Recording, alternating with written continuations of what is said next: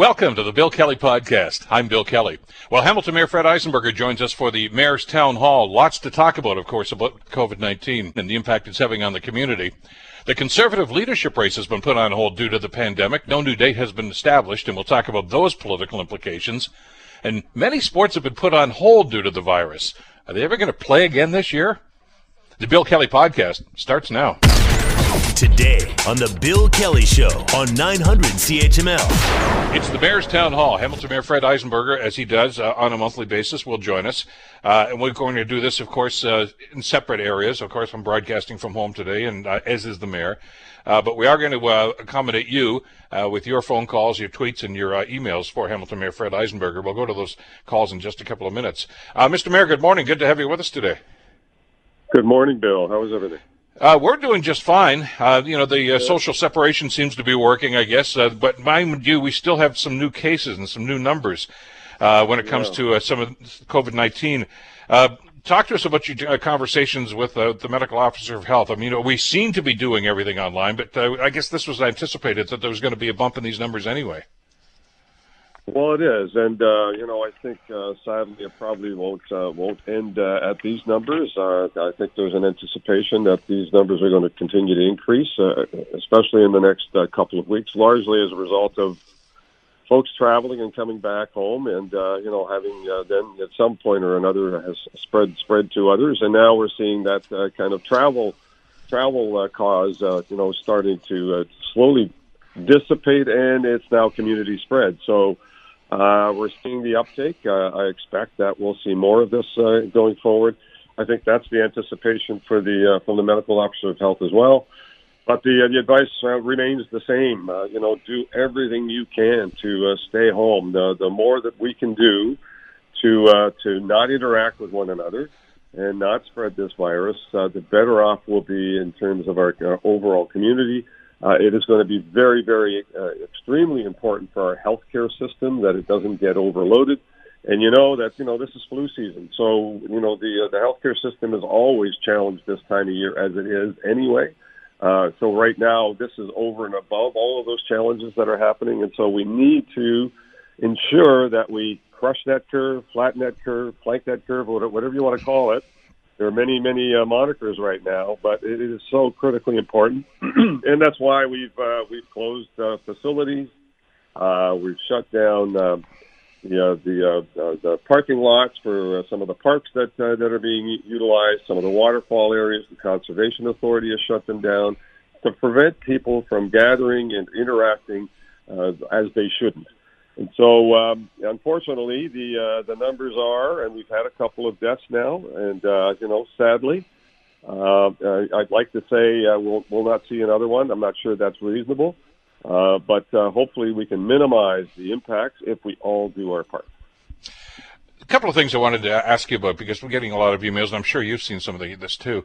Uh, yep. Something that you need to address. The city of Hamilton has not declared a state of emergency. Some suggest that maybe you should have done that. Well, you haven't so far. Why not?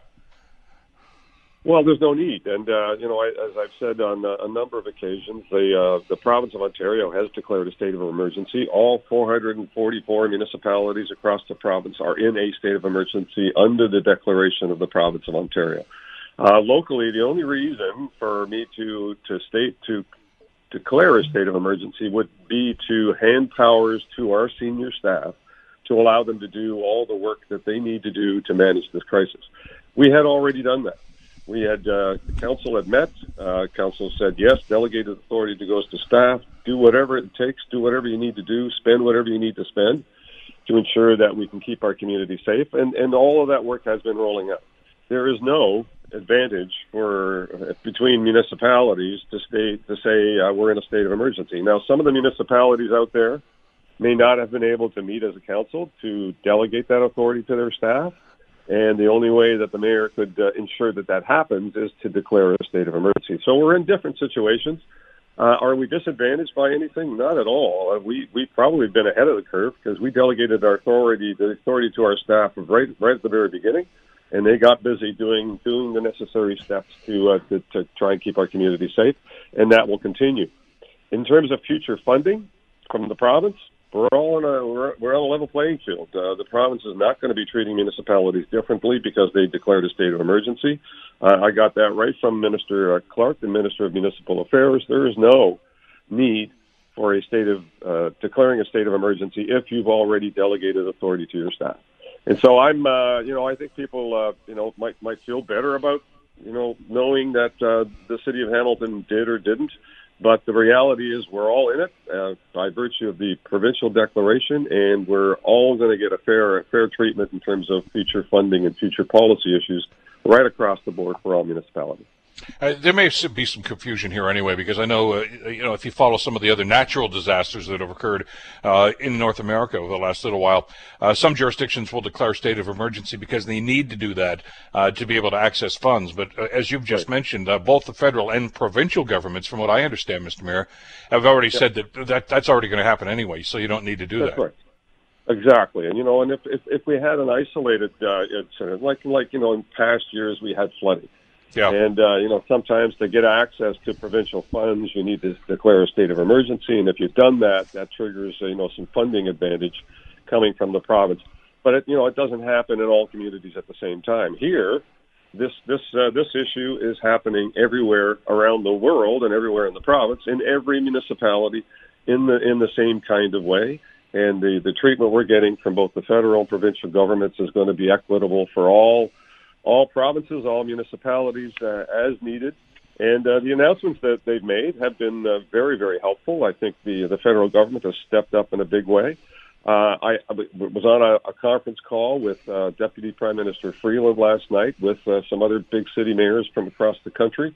Uh, I think they understand that uh, this was a this was an opener. This is not the end of the funding that's going to come forward. Uh, there's a real need to provide more funding for businesses that are struggling, and uh, that wasn't really particularly addressed. They certainly covered individuals and uh, a lot of other areas where people and individuals are, need to be looked after. Funding two thousand dollars a month for the next four months, I think, very positive for those that have lost their job or their income. Uh, but businesses are struggling, and uh, folks that are renting are are, uh, are also need assistance. And you know, the provincial government also made a number of great announcements, a good start on uh, you know some funding that will flow to uh, to businesses or flow to individuals, uh, but businesses and renters again were what was an area that uh, they haven't yet addressed, but I'm uh, confident that they will will do so in short order. So I'm I'm seeing governments uh, taking you know measured steps going forward as quickly as they can. Uh, hopefully, uh, they can get this money out the door to people quickly uh, I, I said, uh, you know, you know, a few days ago that uh, people need to be a little bit patient because uh, these are big initiatives that uh, require application processes, and, and you know, to ensure that it gets into the hands of the right people, and that uh, there isn't anything uh, that would distract from that. And so, uh, but it'll happen, and I think they uh, they need to know that their government uh, has their back at this point, and they're all taking it extremely seriously, and they know that more resources need to flow. By the way, just on that point, uh, it's probably a good idea and a good time to remind people uh, of something the prime minister said yesterday. I, like hours after they announced these uh, these relief packages, uh, there have been some online scams that people trying to get involved mm-hmm. in this. Uh, you know, uh, you, you, are entitled to it, and there's a dollar figure there, a thousand dollars or whatever. They just yeah, make a number up, and you're supposed to click on a link. Don't do it because that's not how the government's giving the money out. it's it's no, a link, and it's. No a lot of people yeah. are going to fall for that. They always do, sadly, but just don't ever go that yeah. way. Yeah, you know what your your listeners need to know that uh, your, the, the government doesn't text people. Uh, they never do that. They will never text you to ask you for any information. Anybody that does that, uh, you should uh, just just ignore that and delete it. Uh, you know, the communications by text uh, from banks or others, it does not happen. Um, they uh, they they they communicate directly, uh, either by mail or or if they have an issue, they'll phone. But they, uh, you know, and, and there's a lot of phone scamming going on. So don't uh, don't uh, assume for a minute that you're going to get a phone call from the federal government asking you about did you get your check and did you give us the details. Ignore that as well. That's that doesn't happen either. But uh, you know, people need to be very wary because there's an opportunity here for uh, for a lot of scammers out there to uh, to try and capture this money before it gets into the hands of the people that need it. Yeah, just keep in mind, I, I don't want to spend the whole thing talking about fraudulent behavior, but uh, uh, the government doesn't need your social insurance number. You've they've got it already. If you've ever filed an income tax, they they have it. So don't don't That's just right. be wary about these sorts of things. M- Mr. Yeah. Mayor, we've heard about so many companies that have had to lay people off. In some cases, uh, you know, just sorry you can go home because we just can't afford to pay you anymore. Uh, it's a frustrating experience, and, and as you mentioned, these programs have been set up to try to give some assistance to those. Uh, yep. Talk to us about this, this thousands of city employees now, municipal employees. You mentioned many of them are working from home. Have any of them been told to, to stay back and where there's no work for you here, or is everybody still gainfully employed here? Well, they're gainfully employed, and uh, we're going to continue to pay people. I think the worst thing we can do is to uh, to, to to stop, uh, you know, th- them having an income. Uh, but there are numbers of people that are that are told to just go home, and uh, there isn't work for you right now. But uh, we're we're going to continue to pay them. I think many other uh, reputable companies are doing similar efforts, but there are also many many thousands of people that are still working, still working from home. Uh, the police and fire and paramedics are all out there on a daily basis. We have an administration that's functioning very well. All of your councilors and their administrative staff are still working, and you can call them at the usual numbers or email them as you have in the past for any comments or concerns. Uh, we are functional for all intents and purposes, and but the uh, the worst thing we can do as a municipality right now is to uh, to start uh, hacking and slashing and cutting cutting people off from an income that they're going to desperately need and, and, and exacerbating this problem. And so uh, we're going to continue to do that. Uh, we're also impressing upon the federal and provincial governments that, uh, that the municipalities across the country are, are, you know, getting hit with revenue shortfalls and, and ever increasing expenses as a result of all of this work that we need to do on COVID-19. So transit revenue is down. I think we're running at about 30 or 25 percent. So that revenue is, uh, is gone. Uh, you know, the revenue that comes out of the, the programs that we deliver is gone. Uh, we may uh, see a dip in uh, in tax revenue as a result of uh, you know probably some proposed waiving of penalties and fees that that allows for a deferral. And so uh, we're getting hit pretty hard on the revenue side, and we're getting pretty hit hard on the expense side because all of the expenses that we're con- are, are incurring uh, continue to escalate as these uh, these issues continue to escalate as well. So they're fully aware of that. I expect at some point down the road that municipalities will, will also get direct assistance to offset some of those costs. But the reality is, uh, people need to be employed, and uh, you know, for us to do our part as a municipality, keep paying the people that uh, normally would be employed with you, and that certainly takes the pressure off of uh, you know some of the the, the economy that uh, that needs them to continue to spend some money and uh, pay their bills and uh, continue on with their everyday lives. On that point, uh, it was just a couple of weeks ago that, that uh, obviously the city council passed the budget for this year. Uh, yep. After a great deal of hard work and trying to pare that down as, as low as they could. But that's based, as, as we were talking about previous to that, Mr. Mayor, that is all based on projections, revenue projections, uh, and right. things that are going to be happening in the next, well, nine months in this particular case. That's all out the window now, as you just mentioned. Uh, so I would imagine at some point, uh, your finance staff's going to have to sit down together and, and reevaluate an awful lot of these things about what kind of revenues and what kind of a shortfall we're going to have. Not just Hamilton, I guess just about every city now, because I don't think anybody yeah. saw this coming. I mean, we knew there was going to be some problem here uh, with COVID 19, but we didn't think it was going to be of this magnitude and have this much of an impact.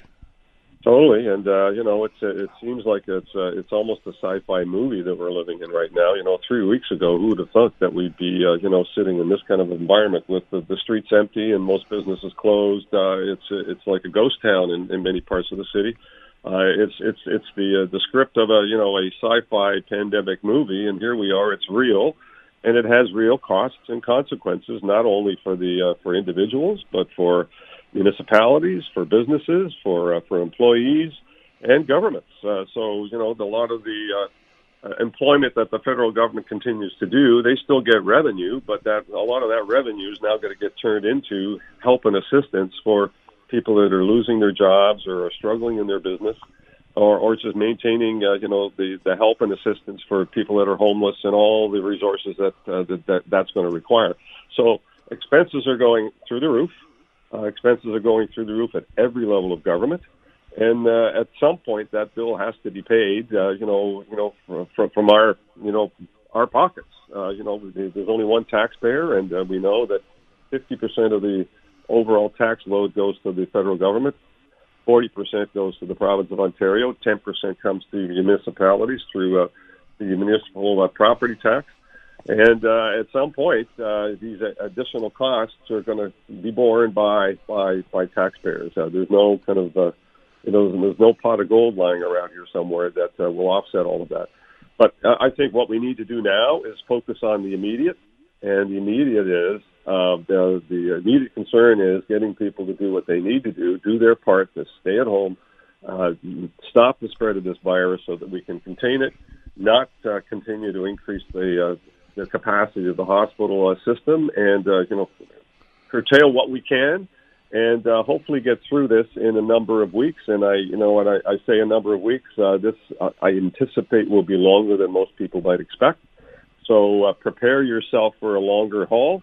Uh, but uh, you know, know that what you're doing in terms of self isolation is making a difference. And I, I, I really do want to congratulate the majority of the citizens of Hamilton that are doing the right thing. Uh, you know, you can tell by uh, you know if you move around the city at all that uh, you know there's there's sparsely any traffic and movement out there. Uh, people are doing what they, they should be doing, the majority of them, and they ought to be congratulated. And we ask them to stick with it as long as the public health officials say that we should. Uh, for others that are ignoring this, uh, you know, at your peril and at the peril of some of your friends, your family, your grandparents, uh, if you are not uh, safely uh, moving around our city or safely uh, isolating yourself as needed, then you are potentially uh, putting other people at risk, and possibly, uh, you know, some may actually die as a result of getting this virus. And so uh, there's much to do, much cost to be borne here. Uh, but that bill, uh, you know, that bill issue comes later. Right now, people need to spend and resource what we need to do to curtail this issue. Uh, there's no, uh, you know, if we're all sick and ill, uh, any business out there won't matter. Uh, uh, our health is the primary concern. Our health of uh, the general populace, uh, our health of uh, all of our people, is a is a top priority. Uh, after that, we'll figure out where all the bills need to be paid. Exactly. Listen, we're going to take a quick break, Mr. Mayor. You can go top up your coffee. Uh, and uh, by the way, we'll open the lines up here too now at 905-645-3221. Star 9900 is toll free. Email bkelly at 900chml.com and on Twitter at CHML Bill Kelly. Your questions, your comments for Hamilton Mayor Fred Eisenberger as we all deal with COVID-19. You're listening to the Bill Kelly Show podcast on 900 CHML. It's, Uh, Mayor's Town Hall, Hamilton Mayor Fred Eisenberger is with us.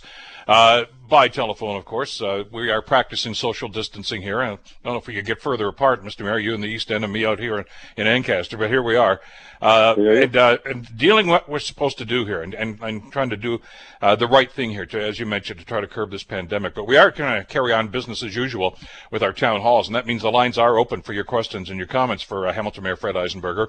905-645-3221 is the number. Star 9900 is a toll-free number. You can reach us on email, bkelly at 900chml.com, and on Twitter, at CHML Bill Kelly. Let's go right to the phones, uh, if we could. Um, Doris, you're first up on this. Doris, welcome to the program today. Thank you very much, Bill and the mayor. Now we're going from Ancaster, the city of Hamilton, all the way up to Stoney Creek. So there we're we really covering the area. Question for the mayor. The last time that the council met, did you make a decision regarding the uh, second installment of the municipal taxes that we're supposed to pay at the end of April? Could, did they, by any chance, say you're moving it to the end of May? Mr. Mary, there? Uh, I'm here. Unfortunately, Bill, I couldn't hear any of that question. I, I just very faint sound, so I, I couldn't make out any of it. Could you could you repeat it for me? Sure. I'd be happy to answer. Sure. Uh, uh, yeah, and Alicia will try to fix that volume problem uh, back at the studio. Uh, basically, okay. Doris is asking: There's a tax installment that's due uh, in just a couple of days, I guess. At the and uh, is there any discussion? Has there been any discussion by the city to defer that payment? the discussion is how we're how we're going to deal with that. I think the next installment is at the end of April. That's right. And I think we're we're going to be looking at ways and means on on how we can help people uh, on the short term, whether it's through waiving of penalties and fees if they, uh, they, they, they don't decide to not pay for 60 days, which in, in effect would be a, a deferral. Uh, so uh, our CFO is uh, working on that right now, and uh, we'll have something in place uh, shortly. So, in other words, it is going to be addressed. Oh, thank you very much. It is going to be addressed. Absolutely, uh, we're we're going to do our part. Now, uh, you know, people need to understand that our our resources are very limited. Uh, so we we already have a cash flow problem, and so we're going to try and help individuals as much as we can. Uh, some of the levers, the only lever we have is actually some some tax deferral issues, if that's uh, the way we end up going, or some method that allows for for that to happen uh, by by waiving penalties and fees uh, for uh, for deferral. Uh, that in effect would be a deferral. So it, it's a little confusing, but uh, something's in the works. Uh, people don't expect that uh, the city is going to do as much as it can to be to be helpful to uh, to our citizens out there. And I and I would say, and I mentioned this to the um, Minister of Municipal Affairs uh, just uh, you know an hour ago that some of the renters in our city, uh, you know, are equally need uh, some some assistance uh, going forward. And I uh, I hope that uh, you know in terms of property taxes we're going to be helpful, but uh, renters out there need some assistance as well. We don't have a lot of levers to be able to do that through municipal taxation. So we're looking to the provincial government to uh, to be more aggressive on helping renters in our in our city. Doris, Thank thanks so much again. for the call. Thank you again. Take care. Thank Stay you. healthy. 905 645 3221, start 9900. Mr. Mayor, there have been some calls, and I'm sure you've received some of these as well, saying, well, why, why don't you just give us a tax holiday until this thing is over, or for a month, or whatever the case might be? Uh, refresh my memory. I think, according to the Municipal Act, you're not allowed to do that, are you? No, we cannot run a deficit. Uh, that's that's one of our challenges. So uh, we can't waive taxes. Uh, we we can only uh, you know find a method of uh, making it more palatable in the short term.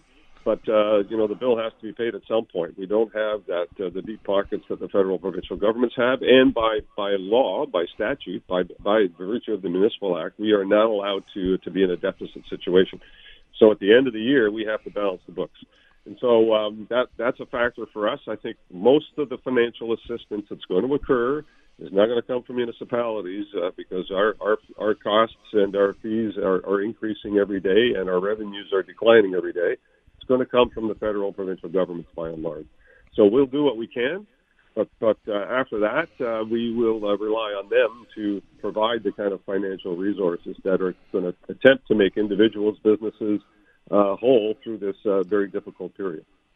Email from uh, Craig at bkelly at 900chml.com says, uh, joyriding on the transit. Uh, can the mayor explain what is being done to stop it beyond asking people not to do it through media outlets? Uh, simply asking is not actually getting the job done. People are still doing it. Yeah, a very uh, a very difficult situation, and they, uh, you know, I don't I don't know how we can, uh, you know, police that. I think what we're, you know, I think they have, uh, you know, transit supervisors out there that uh, do, uh, you know, uh, approach people that are sitting on the bus uh, for you know no apparent reason, just going for a ride. And I think uh, you know obviously giving them the encouragement not to do so. Uh, at some point, we may have to go to a fining process. Uh, you know, like like everything else. Uh, if the uh, people aren't doing what they're supposed to be doing, then uh, we may be able to find a mechanism that will uh, penalize them for doing the wrong thing. Uh, and I think that's uh, that's all being looked at, but uh, not in place at, at this moment. And you know, I think by and large, still the vast majority of the people are doing the right thing, and uh, it, it's going to be hard for any bus driver or any supervisor to distinguish between who's who's who's there for the right reason and who's there for the wrong reason. So it's a particularly difficult thing to do. We're we're counting on people's sensibilities and their uh, their you know practical reality that they're not only putting themselves at risk when they do that, but they're putting everyone else on the bus at risk as well. And then and then that that is how community spread happens. And so uh, you know minimize the, need to use the transit system means leave it for the people that that need it to get to work. That uh, our first responders, our fire, our paramedics, people that need to get groceries and they this is their only means of transportation, or they need to get to a medical appointment. Beyond that, stay off the transit system. Thanks uh, for the email, Craig. Appreciate it. 905 645 3221, start 9900. The Bill Kelly Show, 900 CHML with uh, Hamilton Mayor Fred Eisenberger. Uh, back to the phones. Sandra, you're next in the program. Good morning, Sandra. Good morning, and um, thanks for coming on the air, Mr. Eisenberger. Uh, here's my question or my statement, and then you can respond. Um, you, the mayor of Toronto, mayors across Canada, the, the Doug Ford, Trudeau. You know, if you got questions, go to www. whatever.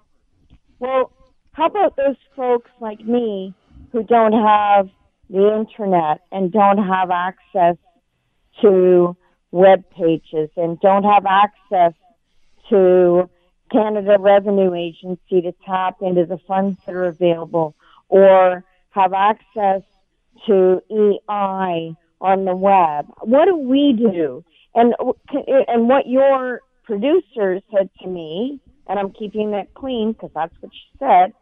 She said, "Well, just get the guy to come in and install it for you." Well, you know what? It's not that easy because you need money and you need a computer. So, Mr. Eisenberg, and I want to take your answer and your comment off the air. What do we do? Because apparently I'm supposed to apply for EI on the phone, and I can't. Thank you. Thank you, Sandra. Mr. Mayor? Hey, Sandra, I, uh, I, I don't have technological challenges. Uh, lots of people, lots of people use the uh, the library for. Fortunately, uh, that resource isn't available. Uh, we're going to have to figure out, and I'll, I'll certainly pass that issue along to uh, to our EOC team uh, to see if uh, if there's uh, anything that can be done in terms of getting people another resource. But we're relying on radio. People are listening to the radio, and uh, information is being shared there. We're relying on you know. Truthfully, we are relying on websites and social media and every every news outlet that we can get our hands on, including the newspaper, to give people an opportunity to get information. Uh, we uh, we have to assume that there are mechanisms in place in most households across the uh, the city to uh, to get access to that information. And if, if that doesn't exist, then we uh, we need to find another way. So I'll certainly raise that with our the uh, emergency operations team. That there are people, and this has come up before, that there are people that uh, just don't have a phone and don't have access to uh, to a laptop and and and how are they to uh, then get access to you know all the information or application forms that uh, that are out there that they need to get at. So I don't have a quick and ready answer for you, but I will uh, raise it again with our ESO, EOC team and uh, see if there's anything that we can do to help provide that kind of access. I mean, the, the short answer to the past was always when well, you can use the, the library, but I guess they're closed now anyway, aren't they? They are, and that's uh, that's particularly challenging for a lot of people that you would use a library to get that kind of access. Now, you know what? I would hope that uh, you know people could maintain safe distance and rely on family or friends to uh, to help them.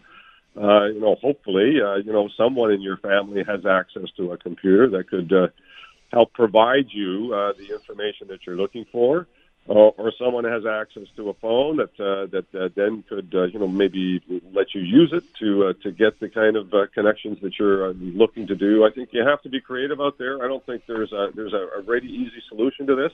I would I would certainly try and rely on others, friends, family, and others that might safely uh, keeping distance and or working remotely give you the kind of access that you need. So I, I hope, Sandra, you can find a way of doing that on the short term I'll certainly look at the uh, the, the longer term issue in terms of uh, what we can do to help provide some additional accessibility for you.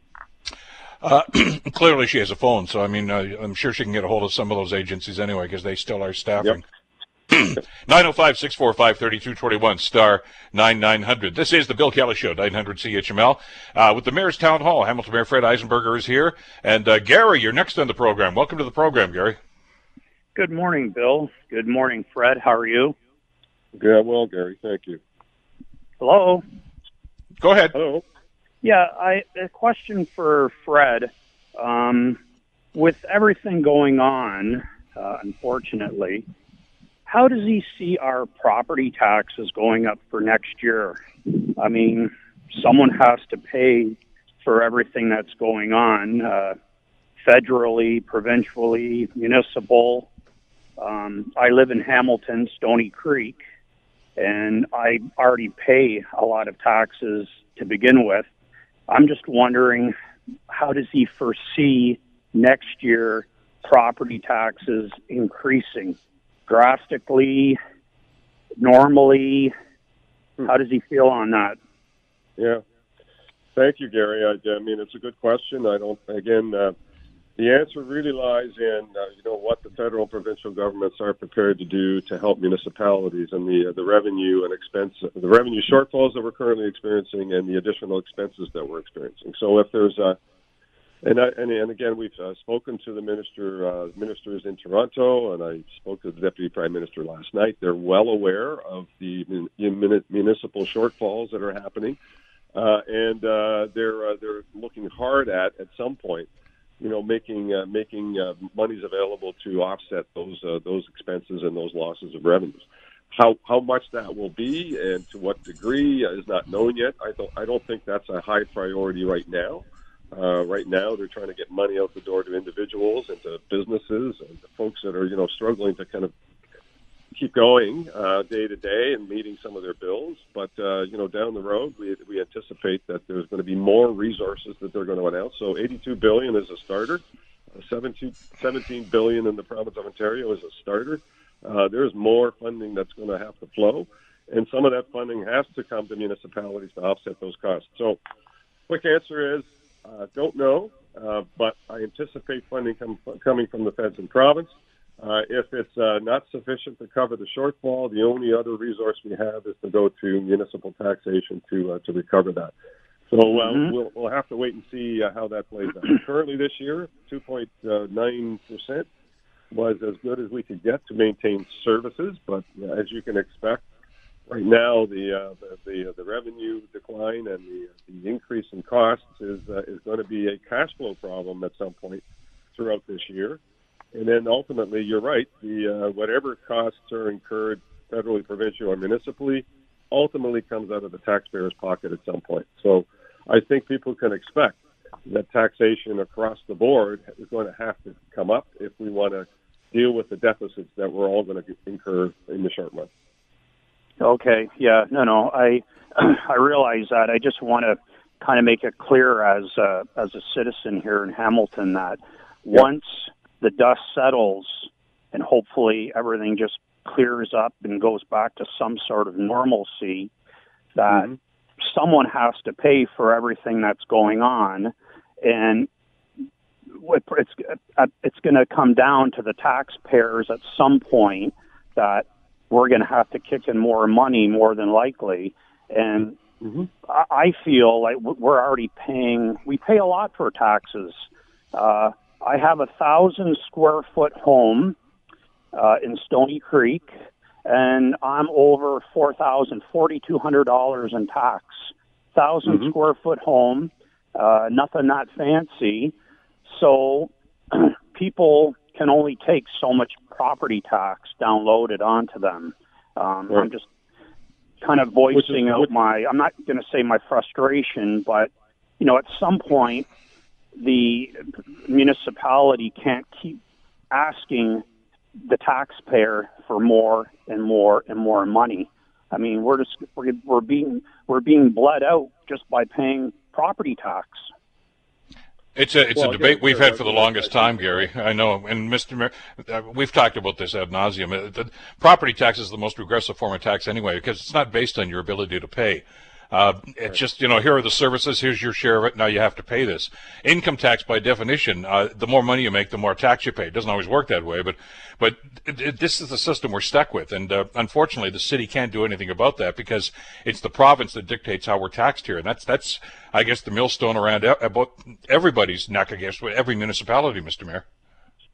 Yeah, I mean, and, and you know, realistically speaking, uh, you know, as as grow and as demand for services increase, uh, you know, policing costs increase, firefighting costs increase because there's expansion in the city of Hamilton. More more housing means more more fire suppression requirements.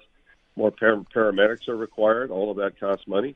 Uh, we can't we can't uh, you know deliver those services and continue to deliver those services if we don't get additional dollars to be able to do that. And that's uh, the only reason that uh, that increases are happening is to maintain the level of services that uh, that people are expecting. The only other way to uh, to reduce that is to start hiving off uh, levels of service that uh, that uh, are, are currently being delivered in a, in a safe and proactive way. Uh, I don't I don't know that the majority of the citizens want that to happen, and so Gary's quite right. At the end of the day, the bill comes to the taxpayers, and uh, there's only one pocket in the taxpayers again, I'll say that 50% of your tax load overall goes to the federal government, 40% from goes to the province of Ontario, 10% comes to municipalities. And our argument with the federal and provincial governments is that we're asked to do a, a heck of a lot with that 10%, and they keep downloading more and more. Uh, the pressure on the localized tax base uh, and on municipal tax base is ever increasing, and it's not sustainable. And so we're asking for help and assistance, and, and we, in fact, we asked them for a different funding model right across the country.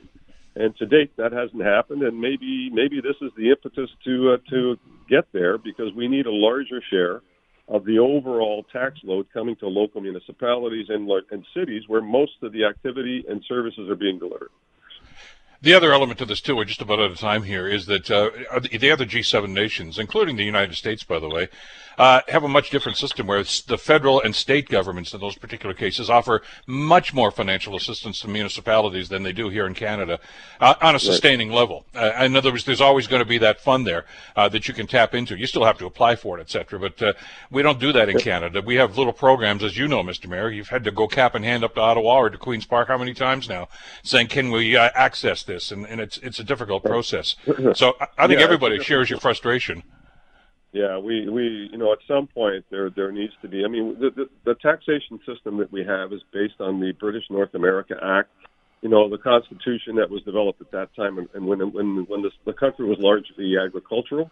Uh, we're not we're not that anymore. We care about our agricultural communities for sure, but most of the people now are living in cities where where the services are being delivered, and the the, the, the tax regime hasn't kept pace with that that dynamic, and so that's something that that needs to happen soonish. Uh, sure does. Mr. Mayor, we're right out of time. Thank you, as always, uh, for joining us today. Uh, thanks to all our callers. Our apologies to the ones that we could not get to today, but we'll do this again yep. Uh, very shortly, and uh, we'll have a consistent uh, line of contact with the Mayor with updates about yep. what's happening with COVID as well. Have a great weekend, Mr. Mayor. Stay safe and stay healthy. We'll Hamilton. do, and I just want to do a quick shout out to our, our, paramedics, our frontline service people, the public health folks that are on the job, uh, you know, day in and day out. Uh, if you see them out and about in the streets, uh, thank them for us because they're doing an amazing job. Just do it from six feet away. That's all. Uh, exactly. That's, that's, exactly. Thanks again. Hamilton Mayor Fred Eisenberger. You're listening to the Bill Kelly Show podcast on 900 CHML. Politics, as per usual, of course. Uh, here in this country. The conservative leadership race has been put on hold due to the pandemic, of course. No new date has been set up for this. This has been a uh, rather contentious uh, process right from the get go. Joining us to talk about this is Henry Jacek, uh, professor of political science at McMaster University. Good morning, Henry. How are you doing today? Pretty good, Bill. Good. Are you surprised by this decision to finally put the, the brakes on this thing? Well, I think we probably were expecting this for a long time and wondering when they were going to actually do it. It uh, it's been a problem, hasn't it? I mean, right from the get go. Uh, uh, the knives were out, as, and you and I had this discussion way back last October. I was the day after the election, uh, when uh, uh, obviously Andrew Scheer did not win, and everyone it seemed, at least in the Conservative Party, everyone seemed to think he was going to pull this off. And there was Peter MacKay's analogy of you know having a breakaway at an empty net and shooting wide. Uh, and Peter MacKay, of course, saying that he didn't really want the leadership. He just was disappointed in Andrew Scheer. But, you know, this has been going pretty back and forth for, for the longest time, and it's rather acrimonious right now. Maybe for the sake of the Conservative Party, Henry, it's probably not a bad idea to hit the pause button. Well, uh, I think for for a whole bunch of reasons it is, but I'll just say, yeah, you are correct. Uh, I think in the Conservative Party, it, it seems to me, I'm just generalizing by what I see, but it, it often seems that these leadership races in the Conservative Party somehow seem to be more bitter, and people are, you know, seem to take it more personally than they do with the other two parties uh, in in general. But uh, other reasons why they should break it off is that, uh, well, first of all, we're I can't imagine how we would ever have an election this year, so there's not a necessity to to really have a. a a, a quick uh, convention to, to prepare for an election this year. We're just not going to see that.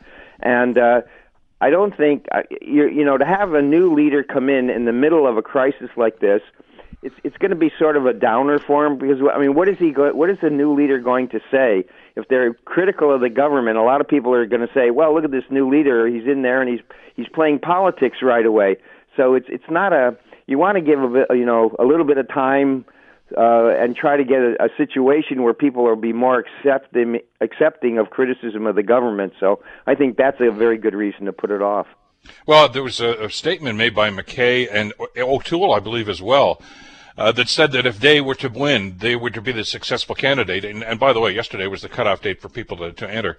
Uh, the first thing they're going to do is try to bring the government down. And I, yes, that's no, nobody a, wants that. Idea. I mean, the NDP don't have any money; they can't go into another election right now. The Conservatives, with a brand new leader, they're they're rife with cash necessarily, but I don't think Canadians want to have another election right now either. Yeah, and not only they don't want election talk, they don't want to see they want to see the politicians pulling together. You know, a lot of people are going to say we're suffering, and we hear we see you people bickering over who's going to run the government instead of trying to solve our problems. Uh, that would only redound to the uh, benefit, I think, of the prime minister. So uh, it, I think he, the prime minister right now would be a very difficult person to uh, to attack, and uh, it, I think it just would d- discredit a, a new leader. I think, you know, by the time we get into next year, well, certainly deep into the fall, I would think that maybe people will start looking back and saying, well, maybe the prime minister could have done this, he could have done that, it was his fault, maybe. I mean, that may happen. It may be easier to criticize him at that point. And there also, I think, going to be a new uh, an issue that's coming up on the uh, up on the horizon. We're just getting a taste of it this week, or actually even the last couple of days, and that's profiteering. We are going to have things that are going to be in short supply and people are going to try to take advantage of it. And uh, I think this this happens uh, in a in a lot of cases when we're dealing with either disasters, uh, the flu, or depressions, or you know different things happening where things do get in short supply, and then people get very very angry because they see their incomes disappearing and going down, and the things they need, the price of it goes shooting right up. And um, I've been actually spending a, a lot of my time reading a, a lot about past depressions and and past flus, uh, things uh, you know these those type of uh, things lately, and that seems to be be you know fairly prevalent factor of a, of a lot of those type of uh, crises that we face, and, and particularly as the crisis goes along. Well, exactly, and and like I say, the timing just seemed to be terrible for this sort of thing, and uh, and and the infighting that was going on as well. I know that uh, Marilyn Gladu, of course, who did not qualify, by the way, didn't get enough money, didn't get enough signatures. Uh, but the, the person that was running her campaign uh, reacted to this already and said, "You have completely disgraced our party. Shame on all of you. Any elect any leader elected to this process that will have the stench of rotten process all over him or her."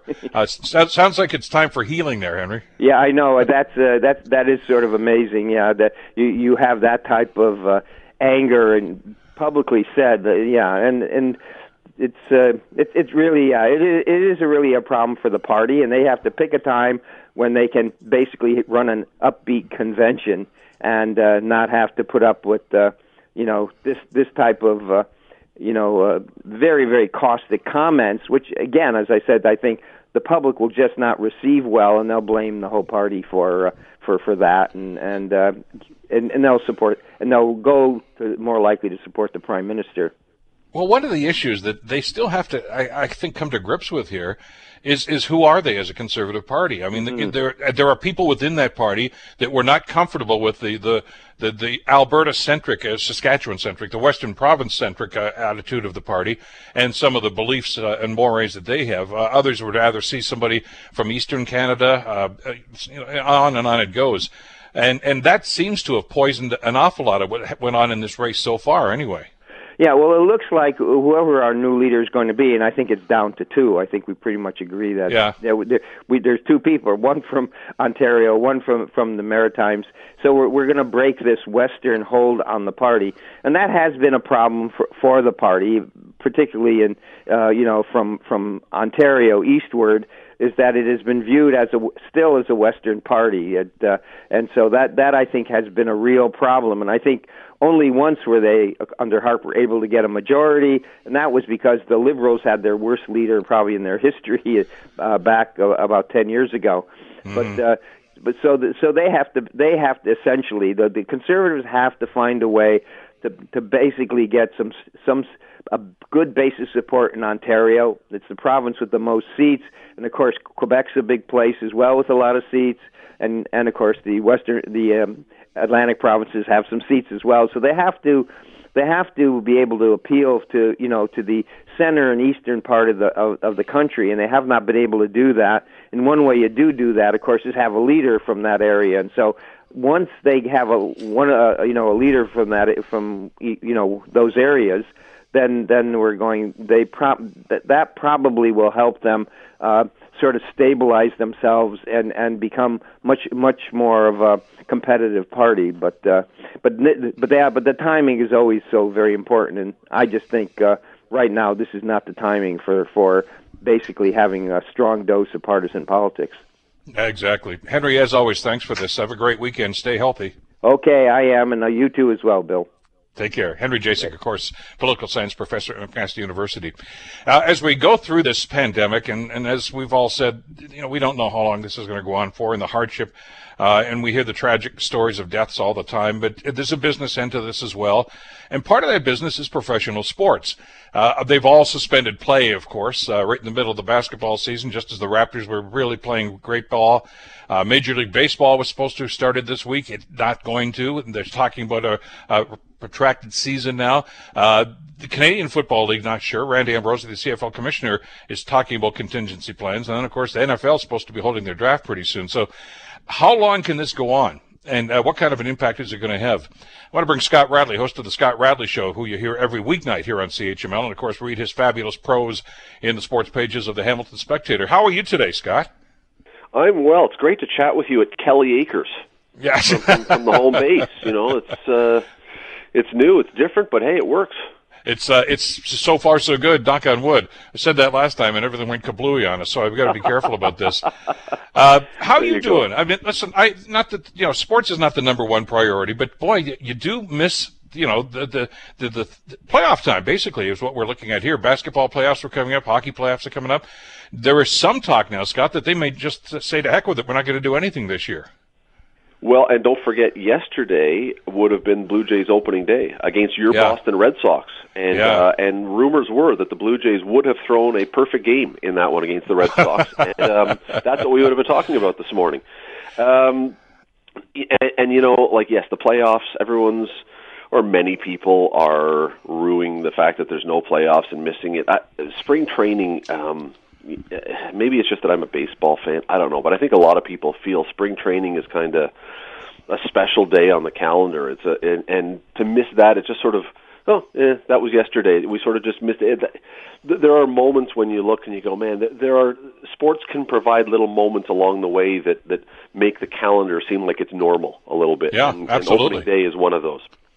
Uh, but yeah, I mean, the question: How long can this go? I mean, here's the thing, um, Bill. Unlike many people, maybe most people, professional athletes and team owners aren't worried about what's at the food bank uh, if they don't get their paycheck. I mean, unless they've been complete morons, they've all got plenty of dough to ride this thing out. So they're losing money, but you know, they're no, nobody is starving, nobody's at risk of being evicted. Um, that said, there are, there are people. I mean, we've we've been home now for a couple of weeks, a week and a half, whatever.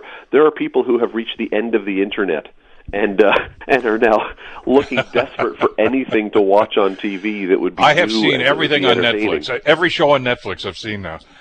I've I've I've de- I've ventured into this new show called Tiger Kings or Tiger King, and I think after I've done this, there could possibly not be anything more insane in the world, and I don't know where I go from here. Um, here's the thing: I'm I'm failing to understand a little bit about the the world of professional sports. It seems to me that if, first of all, the the athletes seem to be having no trouble getting tests. I mean, we, we you know some people aren't getting them, but I mean we've seen. Uh, uh, you know, when the when the first test came in the NBA, they were able to test the entire Utah Jazz team in the span of one evening. Yeah. And I'm I'm a little puzzled how it is that if they're having this easy access to tests, why you couldn't test the players, all of them in a particular league, and the people that they are quarantined with. And as soon as everybody has a negative test, or whoever has a negative test, and the officials, uh, and, a, and, a, and a skeleton crew of whoever else you need to be there, how you couldn't start running games in empty arenas just with the athletes and the officials and a broadcast crew that also gets tested. I mean, you wouldn't It, it may come to need that. to have, and it may, but it, it you know, the, the fact that the idea of a of a full stadium again for a game may be a while off, but I, you could you know, with a couple hundred, maybe less than that, probably a lot less than that number of negative tests, and suddenly you say, you know, everyone who's going to be involved in this game is is okay, so we're going to plunge ahead with it.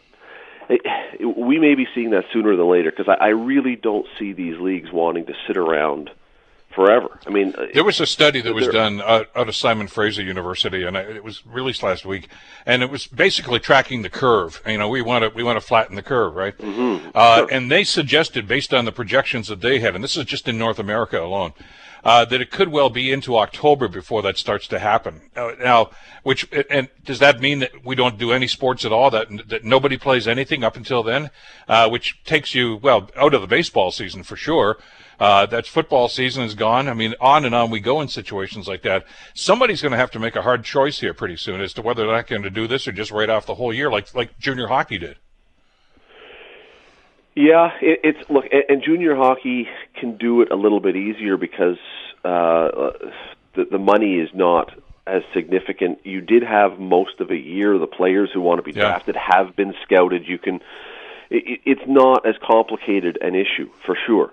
Um, it, Bill, it's it's not an easy one, and the amount of money, the amount of spin-off things that come out of professional sports. Because again, you and I are just chatting about the athletes and their salaries, but you know, there's been plenty of coverage of all the people who work at these stadiums and work at these arenas and work with the teams and provide the uh, the products, the people who who fabricate the, or you know work in the factories, whatever that make the memorabilia or sell the beer or whatever.